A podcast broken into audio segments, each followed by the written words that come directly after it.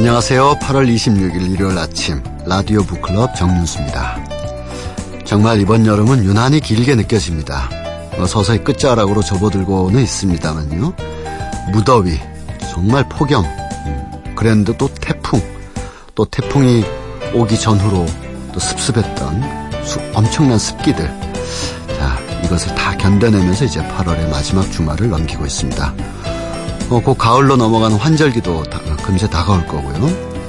뭐 우리 기후가 그렇듯이 또 세상살이도 점점 예측하기 어려운 일들이 많습니다만 한 시간 정도나마 책 이야기를 통해서 한 번 정도 쉬어가는 것도 좋지 않을까 싶습니다. 오늘은 저희가 역사 이야기를 한번 준비해봤습니다. 음, 과거 역사는 언제나 화수분이죠. 당대를 살아가는 사람들이 스스로의 필요와 또 호기심에 의해서 과거의 역사를 연구하고 그중에서 또 많은 것을 가져와서 책으로도 쓰고 드라마로도 만들고 그렇습니다. 특히 십팔, 십구 세기의 조선 하면은 어, 격렬한 생활상의 변화, 정치적 혼돈, 그 속에서 이전 세계와는 다른 삶들이 어, 다양하게 펼쳐졌는데 그러다 보니까 우리가 아직 채 고증이 덜 됐거나 잘못 알고 있는 부분도 많습니다.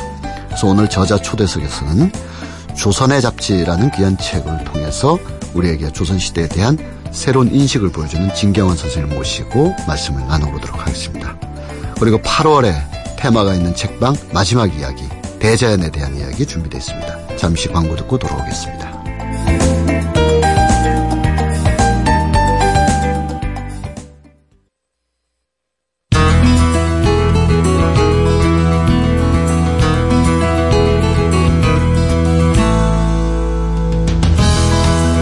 라디오 북클럽 정윤수입니다. 매주 일요일 오전 여덟 시 오 분부터 아홉 시까지 함께하고 있습니다. 어, 첫 번째 순서는 화제가 되는 책과 저자를 만나보는 북카페 초대석입니다. 최근에 어느 드라마가 있더라고요. 어, 구한말에서 또 일제강점기 초기까지 쭉 이뤄지는 그런 드라마였었는데 어, 보시는 분들마다 뭐 드라마니까 흥미롭게도 봅니다만 고증이 좀 틀렸다. 뭐 고증 정도가 아니라 그 시대에 그런 일조차 존재하지 않았다. 이런 의견들도 많이 있습니다만 그래서 역사 속에 우리가 다시 한번 산책해보는 것, 역사의 많은 사실들을 더듬어보는 것, 우선 그 나름대로 우리가 의미가 있다 생각합니다. 그런 점에서 최근에 어, 역사학계는 물론이고 문학의 전반에서도 잔잔한 소문이 퍼지고 있는 십팔 세기 실학시대의 전환기를 맞았던 그 조선의 격동기, 그 당시는 한양이었죠. 한양의 생활상이 많이 담겨있는 어, 조선의 잡지라는 책을 쓰신 분을 오늘 모셨습니다. 한국전통문화대학교 진경환 교수님 모셨습니다. 안녕하세요. 안녕하세요. 네. 진경환입니다. 네. 한국전통문화대학교. 어, 아는 분은 또 아시지만 모르시는 분은 어, 어떤 특수전문대학 같다. 어. 위치도 생소하고 이름도 생소한데 어떤 대학교죠? 네, 그 사년제 국립대학이고요. 예. 위치는 부여에 있습니다. 부여에, 충남 부여에 예, 있고 예.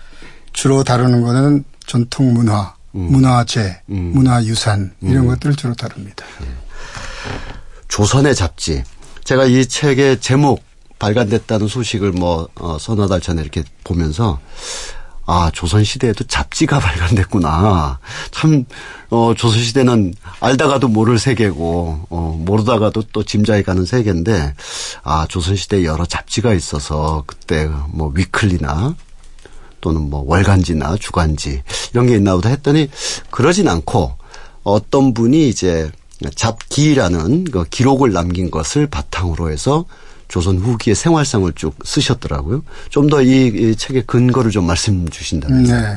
그 잡지는 처음에 이 제목을 이렇게 정할 때 네. 그런 염려를 했습니다. 매거진 같은. 음.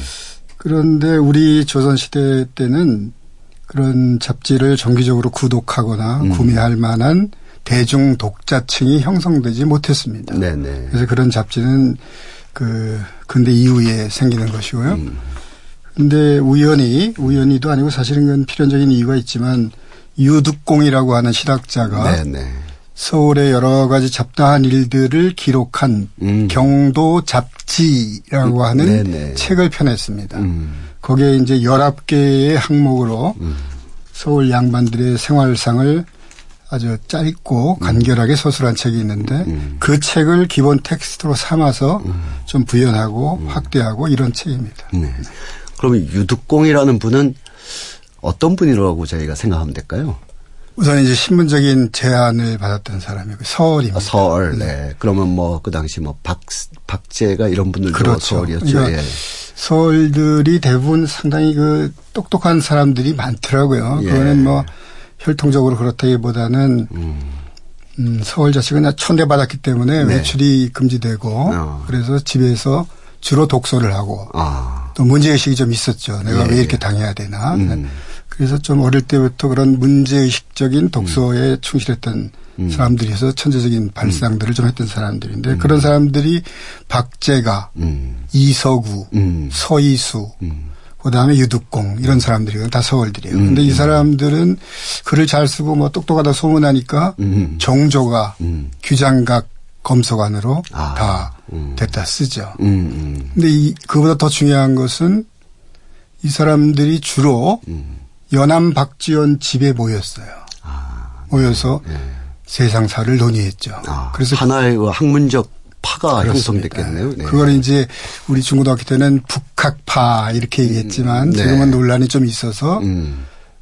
그 박지원이 살았던 동네가 지금 탑골공원 뒤쪽입니다. 아, 예, 예. 그 원각사지에 있는 백탑. 음. 그래서 백탑파라고도 하고 음, 음. 연암그룹이라고도 합니다. 네, 네. 그 연암그룹의 멤버였죠. 네. 그러니까 아주 상당히 당시로서는 음. 선진적인 문제의식을 갖고 있었던 음. 학자들이죠.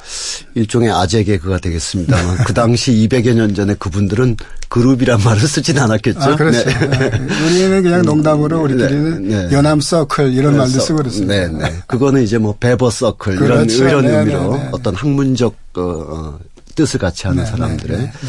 그러면은 서얼 이렇게 잠깐 말씀하셨는데 그분들의 그 음, 출생하면서부터 가지는 시대적 한계 아무리 뛰어나거나 개인적인 어떤 실력이 출중해도 관가, 관직, 관직에 나가는 게 최고일 텐데, 그 당시로서는. 네네. 그거 자체가 이미 막혀 있다는 그, 그 속에서 이제, 어, 그 당시로서는 좀 금기시하거나 아니면 그런 생각을 가지면 안 돼 정도의 아마 이 급속하게 빨려 들어간 측면도 있겠네요. 그러니까 주류 학문보다는 좀 이것에 대해서 좀 다르게 생각하는 학문. 그렇습니다. 네네. 그렇습니다. 그, 네. 유득공이라는 분도 그렇게 봐야 네네. 되겠죠. 그러면 유득공이나 박제가 이런 분들이 에, 이런 책을 기록했단 말이죠. 네. 조, 조선잡기, 경도잡기 잡지. 같은 잡지 같은 네. 책을. 그러면 이른바 어, 신분도 좋고 공부도 잘해서 급제급제를 하고 한 그 중심 그룹에서는 이런 류의 뭐 서술이나 관심은 좀 없었나요? 네, 거의 없었죠. 아. 이게 굉장히 큰 변화죠. 십팔, 예, 십구 세기에. 예. 그 정통 사대부 유학자들이라고 하는 사람들의 관심사는 음. 우주만물의 천리라든가 네. 인간의 본성이라든가 네. 어떻게 사회를 구조 개혁할 것인가 뭐 이런 어. 거대 담론에 빠져 있을 때 음. 이 십팔, 십구 세기 이런 일군의 진보적인 학자들 이런 음. 사람들은 음. 뭐 다 그렇게 일괄적으로 얘기할 수는 없지만 음. 이게 혹시 진, 진리라는 것이 아주 자질구리한 현실 속에서 음. 발견될 가능성도 있지 않느냐라는 네. 걸 포착하기 시작한 거죠. 네네. 그래서 책 제목을 잡이라는 것을 강조하는 거예요. 아. 그런 잡스러운 데서 아. 뭔가 진리가 있을 가능성이 더 크지 않겠느냐 네네네. 이렇게 보는 거죠. 네. 그러니까 일반 정규 사대부들은 음. 이런 건 아주 잡스러운 책이다라고 거부했었는데 네네. 이 사람들은 오히려 그걸 밝히고 음. 저술을 하는 거죠. 네. 그러다 보니까 우리가 어, 뭐, 저도 그렇습니다만 조금 연세 있으신 청취자분들이 과거 국사 시간, 최근에도 국사라고 하는지 모르겠습니다만 국사 시간이나 또 국어 시간에 이제 고대 문학이나 중세 문학 이렇게 배울 때 봤던 그런 사대부의 향기. 와는 좀 다르겠네요. 다릅니다. 예. 네, 사대부의 향기라고는 얘기하지만 그런데 안분지족이라든가 예. 안빈낙도라든가 이런 걸 외웠지 않습니까? 예. 그 대부분 포즈죠. 아, 그 사실은 네. 예. 그렇게 살고 싶다는 포즈이고 음. 그런 거를 주로 교과서에 실른다는 건 저 개인적으로는 좀 음. 문제가 있다 이렇게 봅니다. 음. 그렇게 보면 그렇게 자꾸 강조하다 보면 음. 흥부전에서 보이는 가난 타령 같은 거. 예, 예. 아, 뭐 돈이야 돈이야 돈이야 하는 어, 그런 예, 예. 울부짖음은 아주 천박한 것으로 아, 돼버리는 예, 이런 예. 문제가 좀 있다고. 안빈낙도 해야 되는데. 그렇죠. 그렇죠. 저 폼도 자꾸 그렇게 살아야 되는데 어, 예, 그렇게 처절하게 예. 궁상을 떨어져야 되느냐 이런 걸 자꾸 가르치다 보면 예, 예. 현실을 자꾸 가로 속에 넣지 않겠느냐. 그것이 팔십, 구십 년대 우리 그 어, 어, 어떤 삶 속에서 생활 속에서 여러 요구나 생존권에 관한 강렬한 요구 이런 거 있을 때 한편으로 굉장히 함가롭게 쓰여지는 그렇죠. 신문 칼럼에서 뭐 이렇게 아웅다웅하게 사느냐 하는 그런 것처럼 네, 맥락이 좀 있는 것 같습니다. 네. 좀 책으로 들어오면 네. 이, 이 책에서는 어, 조금 전에 막 전, 전반적인 개괄로 제가 말씀드렸습니다만 조선 중후기 사회에 대한 우리의 그 드라마의 이미지나 영화의 이미지 또 과거 역사 속의 이미지가 있단 말이죠. 개혁군주가 있고 와 아니 되옵니다 하는 이 어 이게 사 대 부부들이 있고 그리고 갑자기 아 이게 저작거리에 많은 사람들이 있어요. 그 사이의 어떤 지점이 어 그 삶의 디테일이랄까요? 아주 세밀한 풍속의 흐름들이 다 생략돼 있어서 그냥 뻔한 일단 이 이미지들이 우리 머릿속에 있는데 그러다 보니까 조선시대의 생활상이나 그동안에 또 학계에서 잘못 오역하거나 오기된 부분 때문에 어, 일상생활이 제대로 포착이 안 되고 틀리, 아예 틀려먹은 그런 것도 많았는데 그런 것들을 이 유득공 선생을 참조로 해서 선생님께서 많이 좀 고치고 이렇게 바꾸셨더라고요. 네. 특히 어, 저도 뭐 무심코 많이 썼던 천 원짜리 지폐 속에 어, 퇴계 이황 선생의 초상. 이거 굉장히 좀 보니까 다 바꿔야 되겠더라고요. 선생님의 주장에 의하면.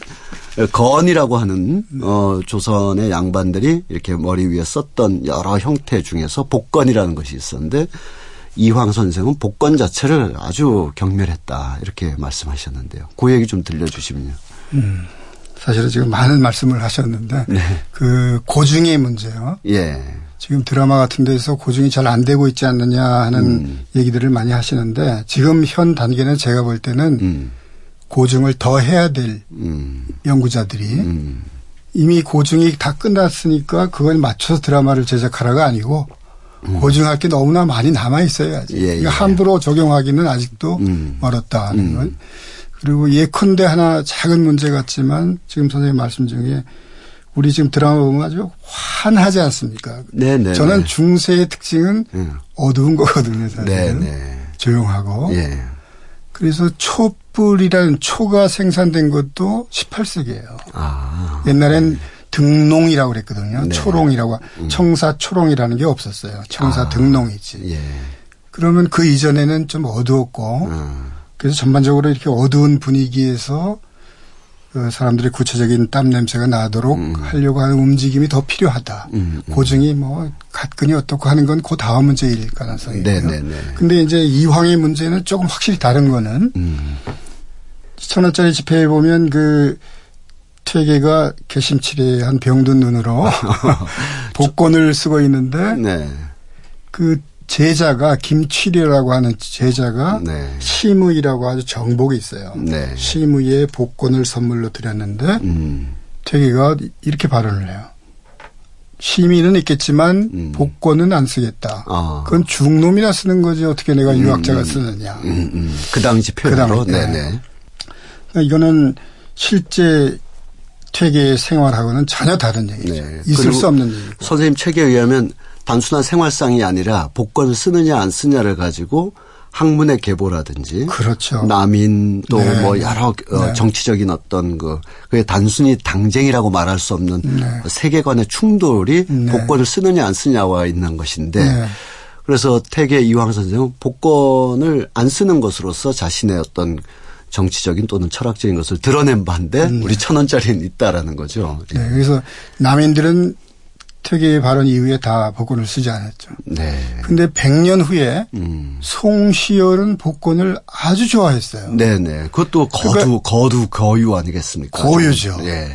그러니까 이렇게 패션에 있어서 음, 음. 사상사의 전환이라든가 이런 걸 음. 읽어낼 수 있다. 이런 게 제 생각인데. 네. 왜 송시열 때 와서는 복권을 쓰기 시작하냐면 이게 주자학의 융성과 밀접한 연관이 있습니다. 네. 주자가 주자 가래를 쓰면서 음. 복군을 쓰는 게 좋다라고 네네. 얘기를 했거든요. 예, 예. 그러니까 주제학자로서의 송시열은 적극적으로 쓰는 거죠. 예, 예. 그렇게 패션의 문제에 있어서도 네. 그런 사상적인 전환의 문제를 음. 좀 파악해 볼 수 있지 않느냐 네. 이런 맥락이었습니다. 네. 과거 어느 한때 이제 정치 신인 되시는 지금은 워낙 유명하신 분이지만 하얀 바지 입고 국회에 들어갔을 네, 때 네, 네, 네. 국회 자체가 그냥 네, 이래, 이래서는 국회 못 연다 그랬었지 않습니까? 네. 그것이 뭐 바지가 없어서 하얀 바지를 입었겠습니까? 우리는 권위를 없앤다 네, 뭐 상징이었을 텐데 네. 어, 그것은 어쩌면 해프닝 아닌 해프닝, 뭐 의미 있는 해프닝이라고 할 수 있겠습니다만 복권을 쓰느냐 안 쓰느냐 하는 문제는 거의 사상적인 총화의 어떤 상징이라고 봐야 되겠군요. 네, 그런 음. 드러나진 않았지만 그런 네. 내부적인 갈등이나 음. 쟁투가 있었다고 보는 네. 거죠. 요거는 좀 어, 선생님께서 그런 자잘한 것을 통해서 뭐 잘못 알고 있는 상식을 고쳐준다 이 책의 의도는 전혀 그런 건 아닙니다만 아니지만. 아닙니다만 그래도 제가 음. 좀 오늘 또 마침 이 방송이 나갈 땐 일요일이라 오후에 이제 결혼식에도 많이 가시고 할 텐데 네. 결혼이라는 말도 지극히 일방적이고 한쪽 네. 편인 것이다. 원래 네. 혼인이어야 된다. 네. 음, 신부 측에 가서 결혼 축하드립니다라는 네. 것은 네. 말 자체가 성립되지 않는다. 네. 그 말씀은 어떤 뜻인가요? 네. 그건 뭐 제가 처음 얘기한 건 아니고요. 물론 네. 네. 그 결혼이라고 할 때 그 결 그러니까 혼인이라고 할 때 혼 플러스 인인인데 네네. 혼은 남자가 여자에게 가는 것을 어. 혼이라고 하고요. 장가드는 거. 장가드는 거. 네. 여자가 시집 가는 걸 인이라고 합니다. 그래서 아. 혼인 그러면 남녀를 다 포괄하는 개념인데 음, 네. 결혼 그러면 혼인을 아니 하나만 하나만 네. 남자만 얘기하게 되는 거죠. 네네. 그러니까 이건 여성은 빼버리고 음. 그래서 여성 그 측에 부주를 하면서 음흠. 결혼을 축하한다 그러면 음음. 당신은 남자의 부속물이다 이런 아, 꼴이 네. 되는 것이니까 그런 말은 쓰지 않는 게 좋겠다고 네. 잠깐 썼던 것이고요. 네. 그거보다는 왜 잘 음. 모를 때는 음. 그냥 행복하게 잘 사십시오 이렇게 목대 쓰는 게 좋지 네. 않겠는가. 그런 네. 천팔백 년대 내외에 어, 이 지식인들 또 양반 어, 아까 또 말씀하셨던 서울 이런 분들의 이런 잡 잡기, 잡지를 막 기록하면서 이것을, 이것에 대해서 선생님께서는 어느 한 문장에서 비로소 근대가 시작되는 것이다. 근대적 개인의 어떤 시선이, 그러니까 근대적 세계가 출현한 건 아니지만 근대적 개인의 생활세계, 근대적 개인의 세계가 이때부터 비롯된 것이다. 이런 취지로 쓰셨는데 어떤 의미입니까? 음, 상당히 어려운 질문이라는 걸 선생님 잘 아실 테고요. 네. 근데 이거는 그 구절은 지금 보면 네. 그 여자들이 쓰고 다니는 장옷 있지 않습니까? 이제 얼굴을 가리는. 네. 근데 조선 후기 풍속화를 보면 어떤 그림에서는 음. 장옷을 벗어서 음. 머리에 얹어, 얹어 놓은 그림이 있어요. 네. 그러니까 장옷을 이제 벗기 시작하는 거죠. 음. 그런 데서 음. 근대적인 그 음. 약간의 개화들이 음. 좀 보이기 시작하지 않느냐. 음. 그런 조심스러운 얘기예요. 왜냐하면 음. 지금 이게 우리 조선의 역사를 음. 근대의 역사, 근대가 열리는 역사로 보는 시각에 대한 반성들이 상당히 많이 있지 않습니까? 논쟁도 많고. 논쟁도 많고. 네. 그래서 그냥 가능한 한 쓰지 않으려고 네, 네. 조심했습니다. 사실은. 근데도 그, 네. 그런 게 많이 드러나 있죠. 네, 그래서 그걸 네. 과하게만 해석하지 않으면 음. 그렇기 때문에 곧 서양의 그런 역사 발전에 음. 역사 법칙에 따라서 음. 봉건주의가 해체하고 음. 근대 자본주의가 발생했다라는 그런 과격한 음. 거친 이론까지는 가지 않아도 음. 내부적인 그런 음. 내재적 발전론 이것도 지금 비판하고 있지만 네네. 그런 것들도 약간은 읽을 수 있는 건 확실하다. 음. 이렇게 보죠. 굉장히 조심스러운 말씀을 해 주셨습니다만 예를 들어 일제강점기에 대한 우리의 이미지와 굉장히 강화된 어떤 압력, 압력처럼 내 있는 그런 세계 속에서 천구백이십, 삼십 년대 경성에서의 일상생활을 이제 많은 자료를 통해서 복원하려는 시도가 네, 네. 어, 다리 하나만 살짝 건너면 네. 어, 식민지 근대화론으로 금세 갈 수 있는 그런 위험성을 이제 있죠. 잠깐 그러면, 말씀하신 것이죠. 네, 네, 네. 네. 그렇긴 해도요. 네. 그 이 책의 저자 아니 근원적인 저자가 되는 유득공이라든지 또 특히 담배에 대해서 굉장한 어, 글을 썼던 어, 어, 누구였죠? 여기 두, 이옥이라는 이옥이요. 분. 예. 이런 분들의, 이런 분들 또 책에 미쳐서 하나의 요즘 말로 마니아, 요즘 말로 막 고어, 이렇게 말하는, 어, 이 치라는 단어를 네. 쓰셨지 않습니까? 네. 이것도 어쩌면 근대의 지식의 경향을 보여주는 셈이긴 한 것이죠. 그렇게 볼 수 있을 겁니다. 왜냐하면 네. 그런 게 이제 취향의 문제인데 네. 취향이라는 말 자체가 네. 봉, 중세에는 있을 수 없는 얘기거든요. 네. 네. 또 다른 말로 개인이라는 건 존재하지 않는 거잖아요. 네. 중세는. 네. 근데 개인이 등장하고 음. 개인의 취향을 강조하고 음. 이러는 것은 음. 분명히 근대적인 양상이다라고 네. 네. 볼 수 있죠. 예. 확실히 뭐 근대가 됐다 그건 이렇게 아니지만 전혀 그런 아니지만. 양상이. 네. 네. 이옥이라는 분은 담배를 정말 좋아했나 봐요. 그런 말이에요. 그래서 좋아할 정도가 네. 연경이라는 책을 썼어요. 네네. 담배 연자에다가 네. 경전 경자를. 이건 어, 뭐 예. 굉장한 뒤집힌 거죠. 예. 그 논어맹자나 경전이지 네. 담배 경전이라는 네. 책을 쓰거든요. 아, 저는 그 경이 네. 어떤 풍경 뭐 이런 건 아닙니다. 저, 경전입니다.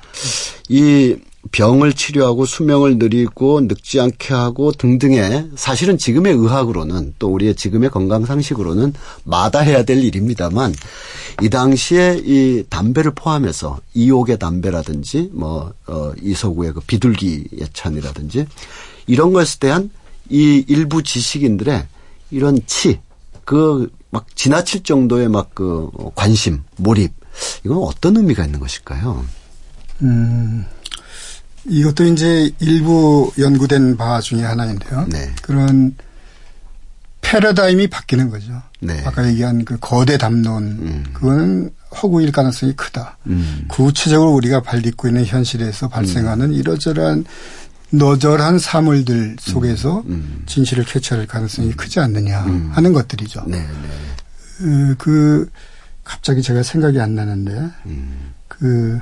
자그마한 이런 제주에 몰두하다 보면 뜻을 잃는다. 완물상지. 네네. 그, 사, 그 사대부들은 완물상지가 기본적인 이념이거든요. 완물. 어. 예. 물건들을 완상하고 어. 즐기면 음. 상지. 뜻을 잃게 된다. 아. 이걸 뒤집는 거죠. 아. 예. 뜻을 잃기는커녕 완물하면 예. 거기에서 뭔가 볼 수 있다. 어, 엄청나게 보더라고요. 어떤 사람은 뭐 벼루에, 그럼, 어떤 사람은 연적에, 네, 네. 어떤 사람은 또 책에. 네. 뭐 그러면 어, 이것이 하나의 어, 막을 수 없는 일정한 경향성을 가지고 있다고 하면 그 중에서 서얼들을 그 서얼 출신들을 규장각까지 이렇게 좀 일종의 스카우트했던 정조 임금으로서는 이런 경향에 대해서 좀 이건 패단이다 이렇게 경계하거나 그러진 않았습니까? 우리가 일, 음. 대충 알기로는 음. 드라마 속의 정조 임금은 항상 개혁군주라서 그냥 밀고 가자. 담배 좀 피면 어떠냐. 나도 핀다 하고 이런 제반의 어떤 기존의 관습이나 스타일이 흔들리는 것에 대해서 정조 임금은 좀 어땠습니까? 여기 기록에는 좀 드물게 나타났습니다만. 네. 그, 그것도 역시 또 어려운 문제. 저는 사학자가 아니기 때문에 그걸 음. 자세히 말씀드리기 좀 어렵지만 네. 그 이런 자외, 자배에 대한 음. 그 여러 사물들에 대한 관심이 늘어나긴 했지만 음. 그게 사대부 사이의 주류가 되지는 못했어요. 안 했죠. 네. 그 항상 쌓이두고 변들이고 음. 음. 좀 이렇게 그런 것들이죠. 음. 소수 음. 마이너리티들인데 음. 근데 정조는 그런 개혁군주라기보다는 사실은 이런 새로운 이념에 대한 굉장한 저항이 있었던 사람이에요. 아, 오히려? 오히려. 예, 예. 그래서 사실 사대부 사이에 굉장히 인기 있었던 책은 열하일기였거든요. 네. 박지원의. 네. 박지원의 열하일기는 그 청나라 말을 그대로 쓰기도 하고 음. 조선을 아주 비하하고 음. 오랑캐라고 하는 청나라를 높이고 하는 이런 그걸 새로운 문체로 막 쓰기 시작했거든요. 네.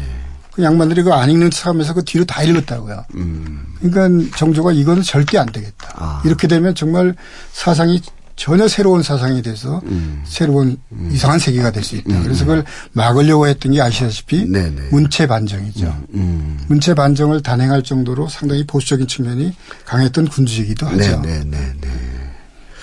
조선의 잡지를 쓰신 진경환 선생님과 이야기 나누고 있습니다. 광고 듣고 돌아오겠습니다.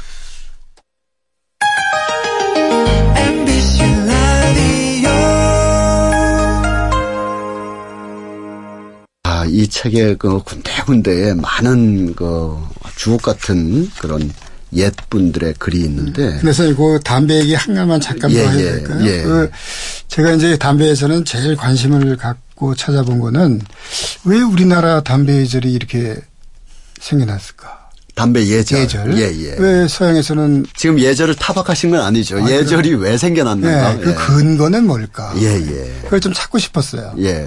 왜 아버지랑 아들하고 담배, 서양은 다 피는데. 네, 어, 그렇죠. 예, 예. 일본은 어떤지 잘 모르고, 일본도 그럴 겁니다. 음. 근데 지금 뭐 남녀 간에 그렇고, 왜 애들이 담배 피는 걸, 옛날엔 뭐 삼십 년 만에 전 인구가 다 폈다고 하거든요. 음. 아까 그 고증 얘기도 있지만. 네. 십팔 세기 중엽까지는 담배를 궁중에서도 엄청 펴가지고 음. 왕을 기다리면서 네. 하도 담배를 피니까 담배 좀 피지 말라고 너무 뿌해가지고 예. 아, 왕이 나오시기 전에 때. 예. 그렇게들 다 폈던 거거든요. 그런데 예. 왜 그랬을까 근거를 찾으려고 정말 노력했는데 네. 답은 근거는 없다. 그냥 꼴배기 싫다. 이런 아, 거예요. 그러니까 예, 예. 그 윤리라는 거는 근거가 전혀 없는 거예요. 음, 우리가 신분사회 유습이 어, 신분 없음에서 의외로 역설적으로 강화시키려는 방식이 아니었을까요? 그랬을, 그랬을 겁니다. 예, 예. 그 맥락이 이제 뭐냐면 음. 조선 후기로 갈수록 예. 제가 정 선생님한테 하나 여쭤볼게요. 예. 조선 후기로 갈수록 연려정이라든가 네. 효자각이라든가 예. 이런 것들이 많이 생길까요? 적게 생길까요? 아. 이게 오엑스에 굉장히 능한 편인데 어, 답을 좀 말씀 주시죠. 예. 이거는 조선 후기로 갈수록 그런 것들이 많이 세워지거든요. 아. 그 말은 무슨 말이냐면 네. 무너지고 있다는 뜻이죠. 역설적이네요. 그렇죠. 네. 그 내부적인 와해를 그런 거를 막 세움으로써 어. 보지해 보려고, 지탱해 예, 예, 보려고 예, 예. 하는 예, 예. 그런 안간힘들이죠. 음. 그런 담배 예절도 그런 거랑 관련이 좀 있을 겁니다. 네. 제가 이 책을 읽으면서 선생님께서 무엇보다 조심스럽게 말씀도 하셨고 책에도 쓰셨지만 조선 후기 서울의 생활상이 사실 그대로 좀 많이 드러나는 것이 중요하다. 근데 이것이 좀 미화되거나 서양에 없는 게 우리에게 있다라든지 네. 우리가 요즘 하고 있는 걸 이미 이백여 년 전에 다 하셨다라든지 이런 식으로 미화되기보다는 그 시대의 생활상이 잘 드러났으면 좋겠다라는 네. 취지인 것 같습니다. 네, 네, 네. 그럼에도 가령 이런 문장이나 이런 글들은 예를 들면 여기 술을 빚는 풍경이 백육십사 쪽에서 백육십오 쪽에 이렇게 있는데요. 우리 청취자분들 술 오전부터 야, 한잔 하고 싶다 이런 생각이 들 정도의 레시피입니다. 네. 어, 예를 들면 두견주는 진달래 활짝 핀 것을 꽃술 없이 깨끗이 다듬어 술 한 재에 한 말을 넣어 너무 많이 넣으면 술빛이 붉고 좋지 않으니 켜켜이 넣었다가 두 일에나 세 일에 지난 뒤에 들춰보아서 내려앉았거든 밤에 심지에 불을 켜 독속에 넣어 둘러보면 덜 된 술은 불이 꺼지고 다 되었으면 안 꺼진다. 개미와 꽃이 잔뜩 뜨고 술래가 향기로워 가히 사랑스럽다. 이게 레시피란 말이죠. 네. 근데 지금 우리 레시피는 그런 게 아니라 뭐 몇 큰술 넣고 뭐 이십 몇 프로 넣고 뭐 해가지고 이렇게 막 섞은 다음에 마시면 된다 이런 건데 이, 이 이백여 년 전에 뭐 제가 술 그중에서도 두견주 하나만 했습니다만 그 외 많은 술도 이와 같은 근거와 출전들이 다 있는 거 아닙니까? 그렇습니다. 선생님이 문학적으로 묘사하신 게 아니라. 그리고 또 그 외에도 많이 있습니다. 작은 집을 짓고 거기서 완상하는 것에 대한 극한 미. 근데 이것이 조선 양반 사회를 미화할 필요는 없지만 조선시대의 어떤 격조 있는 삶의 단면이긴 하거든요. 그렇습니다. 이것이 다 상실되지 않았나 이런 생각인데요. 네. 네. 네, 그런 취지가 이 책의 본질이 아닌가 싶은데요. 음, 그 두 가지만 말씀드릴게요. 네. 왜 지금 하필이면 이게 생활사를 표방한 책인데 이게 네. 이천삼 년도에 그 유명한 강명관 선생의 네, 네. 조선의 뒷골목 풍경이라는 네, 책이 네, 나오고 네. 십오 년 후니까 이제 네. 업그레이드가 될 만할 때도 됐다는 네. 그것도 있고요. 네. 또 하나는 그 기존의 생활사라는 거는 연구자의 취향이라든가 자기가 네. 필요한 것들을 자기가 선택해서 구성한 네. 것인데 네. 이 책은 가능한 한 네. 그 경도 잡지라고 하는 네. 당대의 책의 근거에서, 근거에서 한번 서술해 보자 네. 하는 네. 그런 측면이 하나 있고요. 음. 또 하나는 그 술과 관련해서는 음. 그 참 잘 보셨는데 그 이건 지금 다 없어졌거든요.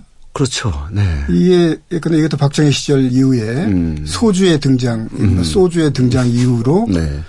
이런 전통주들이 다 사라져 버린 음. 거잖아요. 그래서 제가 볼 때는 좀 가십 비슷하게 얘기하면. 음. 정말 참다운 지방자치는 이런 음. 지방의 전통주들을 적극적으로 부활하는 것 네. 그런 것이 아닐까 할 정도로 네. 그런 면에서 이런 책들은 음. 좀 도움이 되고 네. 격조 있고 그런 네. 것들이겠죠. 예. 이 벼루에 대해서도 둥근 것은 천체를 따르고 안이 빈 것은 태허를 번떴구나. 졸졸 샘처럼 물이 흘러나오고 방울방울 이슬인 양 물방울이 떨어져 이제 붓과 벼루가 윤택하리니. 이런 사물에 대한 지극한 이런 표현들은 오늘날의 이 물질세계뿐만 아니라 우리 생활세계 전반이 사실 천박하고 화려한 걸로 우리를 막 둘러싸고 있는 때에 조선시대를 미화하거나 뭐 황금시대인 것처럼 할 필요는 없지만 이런 조선에 있었던 이런 생활세계 아주 기품. 이건 좀 살려내야 되지 않나 네. 이런 생각 좀 해보게 됩니다. 그것도 이제 양면성이라고 저는 보는데 네. 하나는 그렇게 그 사용 가치에 대한 네. 아주 굉장한 애정 음. 그런 것도 우리가 좀 본받아야 되지만 음. 이게 살려고 하면 굉장히 비싼 거거든요. 또 그 반대편에 있는 사치 이거를 또 음. 같이 봐야 된다 네네. 하는 측면이 좀 있는 것 같습니다. 네. 아, 이렇게 말씀 나누다 보니까 책 한 편 한 편을 언젠가 다시 모셔서 더 말씀 나눴으면 좋겠는데 그 전에 우리 청취자분들이 이 책을 한번 읽어보시면 조선시대에 대한 관심은 어, 책으로서의 관심은 늘 이렇게 무궁무진에 있어서 벌써 이 세를 돌파해서 삼 세를 향해서 가고 있다고 하니까 조선의 잡지 십팔, 십구 세기 서울 양반의 취향 진경환 선생님 모시고 오늘 말씀 들어봤습니다. 감사합니다. 감사합니다.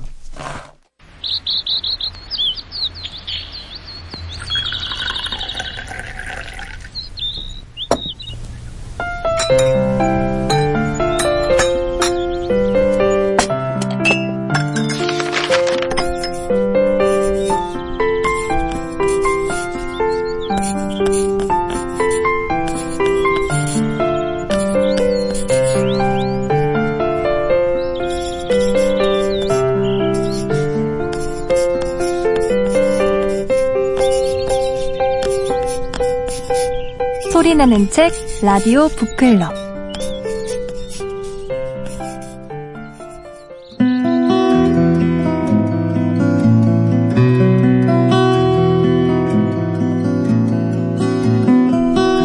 매달 테마가 있는 책방으로 만나는 시간입니다. 팔월에는 우리가 살아가는 이 지구 대자연 이야기를 하고 있는데요. 북칼럼니스트이자 생활철학 잡지 뉴 필로소퍼의 장동석 편집장님 나오셨습니다. 안녕하세요. 안녕하세요. 저희가 말이죠. 세상이 이럴 줄 모르고 네. 특집을 잘 잡은 것 같아요. 이 테마를. 이렇게 이 대자연이 얼마나 우리 인간이 측량할 수도 없고 네. 또 인간이 함부로 할 수도 없는 거대한 세계인가를 올해만큼 이렇게 뜨겁게 그죠? 폭염과 태풍 그 그렇죠. 사이를 우리가 지나가는데 어떻게 잘 뭐 휴가라든지 뭐 잘 보내셨나요? 어떻게 예, 됐습니까? 어렵게 어렵게 팔월을 보냈고요. 예. 잠시 잠깐 음. 제주도를 다녀왔는데 네. 제가 사실 제주도 가려고 계획할 때만 해도 제가 네. 비자림을 굉장히 좋아하거든요. 에이, 예, 어떻게 얘기를 해야 될까요? 아이고 참. 그러게 말입니다. 네. 그래서 어, 사실은 그냥 아무 생각 없이 갈 수도 있었는데 네. 차마 그 그, 그 길을 통과해서 비자림으로 들어갈 수가 없어서 네. 저는 일정을 바꿔서 다른 곳을 다녀오긴 했는데 네. 어쨌든 그 비자림 숲, 삼나무 숲이죠. 네. 뭐 혹자는 뭐 일본이 계획적으로 음. 시, 어, 식재를 했기 때문에 네, 네. 좀 배연해도 상관없다라고 생각하실 수도 있지만 네. 어쨌든 그 안에 음. 하나의 우주가 살아 숨쉬고 있다. 그럼요. 인간의 작은 역사를 나무에다가 함부로 대입해서 잘라도 된다. 이거는 좀 심한 거죠. 그렇죠. 예, 예. 어쨌든 그래서 저는 좀 일정을 바꿔서 음. 제주도에서 검은 오름을 예. 한 세 시간 정도 네. 네.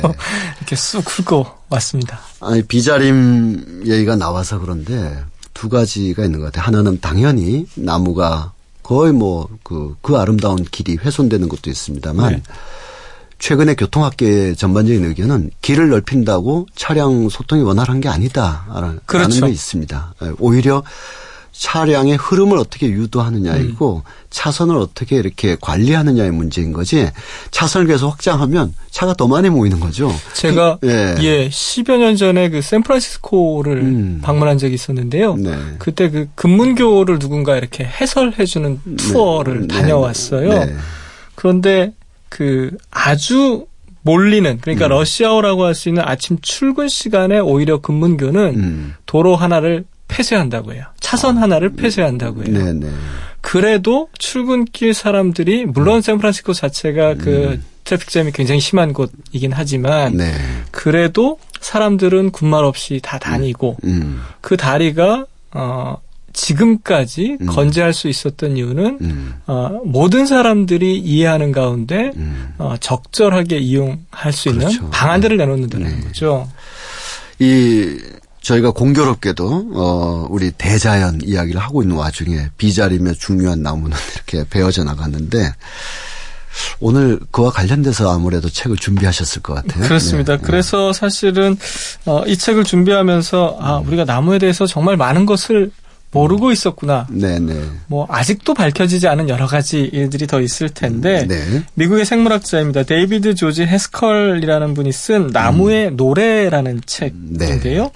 이분이 생물학자이면서 이제 나무 연구가 음. 주 분야예요. 네.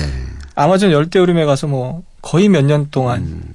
음. 연구하고 음. 그런가 하면 이스라엘과 팔레스타인이 계속 분쟁 중인데도 음. 그 일대에 가서 나무를 또 들여다보고 네네. 계셨던 네네. 그런 분인데요. 뭐 스코틀랜드라든가 일본 등 어, 그곳에서 발견한 열두 종의 나무를 관찰해서 음. 어, 세계의 모든 나무가 음. 우리가 알고 있는 모든 나무가 어, 저마다의 방식으로 음. 소리를 그리고 자신들의 이야기를 해주고 있다라고 전해주고 아. 있는 그런 책입니다. 나무의 노래 이렇게 되어 있는데 이게 원제도 나무의 노래입니까? 어떻습니까? 원제도 나무의 노래 그렇게 되어 네네. 있는데요. 실제로 네. 이제 부제는 좀 다른 방식으로 되어 아, 있는데 네. 어, 이분이 그 옥스포드에서는 동물학을 공부했고 네. 어쨌든 생태 생물학이 전공인데 네. 최근에 이제 나무 연구, 음. 동물을 연구하다 보니까 네. 아, 그런 이야기를 하시던데요. 네. 동물을 연구하다 보니까 그 동물들이 살아갈 수 있는 환경을 만들어주는 음. 그 전체 생태계 음. 그중에 나무가 음. 자기 눈에 들어왔다 뭐 이런 음. 이야기를 또 해주고 계세요. 근데 좀 이채로운 것은 이게 그 어, 식물의 세계를 본다 그럴 때 보통 인간과의 관계 정도는 이렇게 보게 되는데 뭐 분쟁 지역 음. 이렇게 구체적으로 그곳에서의 나무 식생과 분쟁의 관계 음. 이렇게까지 들어가는 경우는 거의 없는데 그렇죠. 예, 선생님 말씀을 듣고 보니까 일반적으로 이렇게 인간이 가지 않은 아주 거대한 숲, 아마존 숲뿐만 아니라 뭐 팔레스타인 지역 같은 경우 또 사람이 굉장히 그 영향을 미치고 있는 스코틀랜드나 일본 등등에서 아, 분쟁 지역이나 생존 환경이 좋지 않은 곳의 나무들의 이야기를 본다. 이것이 참 이 책의 특징인 것 같아요. 그렇습니다. 그래서 네. 제가 대표적으로 소개해드릴 만한 나무가 이스라엘과 팔레스타인 분쟁 지역에서 이 저자가 찾아낸 네. 올리브 나무. 올리브. 뭐 잘 아시다시피 그 성서의 배경으로 어, 나오는 이스라엘 땅에서 올리브 나무 굉장히 흔한. 네네. 어, 뭐 비유의 대상으로도 사용되긴 했었는데요. 네. 굉장히 특이한. 어, 식생을 가지고 있어요. 네. 사막 지역이지 않습니까? 네네. 원래 올리브 나무가 그렇지 않았는데 이쪽 사막 지역, 이스라엘 지역에서 어, 그리고 팔레스타인 분쟁 지역에서 자라다 보니까 음. 원래 나무의 성격을 버리고 사막 지역에 맞는 뿌리를 내리더라는 거예요. 예. 깊이 뿌리를 내리지 않고 음. 겉표면에 아주 얕게 뿌리를 네네. 내리더라는 거죠. 예. 그런데 의외로 음. 물이 풍부한 그러니까 뭐 이스라엘 팔레스타인 분쟁 지역에도 어쨌든 식수원 같은 곳들이 그렇겠죠. 있을 테니까 그곳의 나무를 또 올리브 나무를 살펴봤더니 음. 외려 넓게 퍼져 있는 것이 아니라 물로 깊게, 깊게 어. 뿌리를 내리더라는 음. 거예요. 그래서 저자가 하는 이야기가 우리가 알고 있는 올리브 나무의 뿌리는 한 가지가 아니다. 음. 결국은 사람의 삶의 형태도 음. 인간의 삶의 형태도 한 가지가 아닐진데 음. 왜 이곳에서는 음. 그러니까 이스라엘과 팔레스타인 분쟁 이 지역에서는 한 가지 삶을 음. 강요하느냐 네. 이런 이야기를 해주고 음. 있어요. 나무도 그 어떤 사회적 영향 속에서 스스로의 생존을 위해서 달리 뿌리를 내린다. 그렇죠. 굉장히 이채롭게 저는 어, 들었습니다. 그렇다면 이런 분쟁 지역이 아니라 어, 인간의 어떤 여러 가지 영향, 뭐, 개발이라든지, 음. 또, 또 인간이 뭐 자동차, 어, 매연이라든지, 에어컨 가스라든지, 이걸 많이 뿜게 되는 대도심지 지역에서는 나무들이 어떻게 스스로 삶을 만들어가고 있나요? 뉴욕 맨하탄의 이제 콩배나무, 우리에게는 좀 익숙지 않은 나무인데 예. 이게 이제 뭐 가로수로도 많이 음. 사용되는 그런 나무인데요. 음. 이 저자가 참 특이한 실험을 많이 음. 했어요. 그러니까 콩배나무에다가 왁스를 바른 센서를 장착하고 음. 이 소리가 음. 그러니까 도심에서 울려오는 소리가 나무를 통해서 어떻게 들리는지 네네. 센서를 통해서 이제 음. 듣고 있었거든요. 그러니까 그 엄청난 소음들을 나무가 듣고 있는 거죠, 실은. 그렇죠. 예, 그걸 확인하기 위해서 센서를 장착한. 맞습니다. 예. 그런데 특이하게도 한 나무에서는 이런 소리가 나는가 하면 음. 또 다른 콩배나무에서는 또 다른 소리가 계속해서 들리더라는 건데요. 네. 그것은 인간이 내는 소음일 수도 있고 음. 결국은 뭐 다 인간이 내는 소음이겠지만 차량의 음. 소리, 음. 뭐 지하철의 소리라든가 음. 혹은 음. 자연의 소리가 또 그곳을 거쳐간다라고 얘기하고 있는데요. 네. 저자가 이런 경험을 통해서 하고 싶은 이야기는 뭐냐. 음. 결국은 나무와 음. 인간이 음. 그리고 우리가 살고 있는 환경 자체가 음. 하나일 수밖에 없는 공동체라는 거죠. 예, 예. 나무도 소리를 듣고 그 소리를 우리에게 음. 들려주는 존재라면 음. 음. 어, 그 나무를 우리 일원으로 받아들이지 음. 못할 이유가 뭐가 있겠냐 음. 이렇게 생각할 음. 수 있다라는 거죠. 음. 그래서 저자가 얘기하고 있는데요. 이 콩배나무를 비롯해서 뉴욕에 약 오백만 그루의 나무가 음. 이제 심겨져 있는데 그 모든 나무들이 우리가 더럽히는 이 지구 환경, 그러니까 음. 작게는 뉴욕일 수 있을 텐데요. 그 오염물질을 제거하기 위해서 음. 자기 몸 하나를 기꺼이 내놓고 있는데 음. 우리는 너무 무심하게 그 나무를 발로 차기도 하고 베어버리기도, 베어버리기도 하고 네. 이런 안타까운 마음들을 또 좀 전해주고 있는 음. 그런 이야기입니다. 네. 이 책의 결말이자 팔월의 테마이기도 할 텐데요. 어, 거대한 자연의 세계 우리가 네 차례에 대해서 살펴봤고 또 오늘은 나무를 통해서 보고 있습니다만 결국은 어, 하나다. 하나의 그물로 연결되어 있다. 이 인식이 이 책뿐만 아니라 우리가 팔월 주 얘기한 어, 테마의 핵심이 아닐까 싶은데요. 그렇습니다. 네. 어, 이 책의 저자도 그런 이야기를 하고 있는데요. 자연과 인간, 인간 대 자연이라는 이 이분법이 음. 결국은 누가 만들었냐. 음. 나무니 자연이니 모든 것은 네. 인간을 뭐 겨뤄야 할 대상이라고 생각하지 않는데 음. 우리가 그렇게 만들고 생각했기 때문에 우리는 그것을 쉽게 극복하려고 혹은 음. 정복하려고 하고 있다라고 얘기하고 있거든요. 음. 저자가 말미에 이런 얘기예요. 우리가 나머지 모든 생물과 같은 재료로 만들어졌다면 음. 우리의 몸이 똑같은 자연 법칙에서 생겨났다면 인간의 행위 또한 자연적 과정이다. 이런 이야기를 하고 있거든요. 네네. 말씀하신 것처럼 오늘 소개해드린 이 나무의 노래뿐만 아니라 지난 주간에 살펴봤던 여러 책들이 음. 결국은 어, 일원으로서의 인간, 음.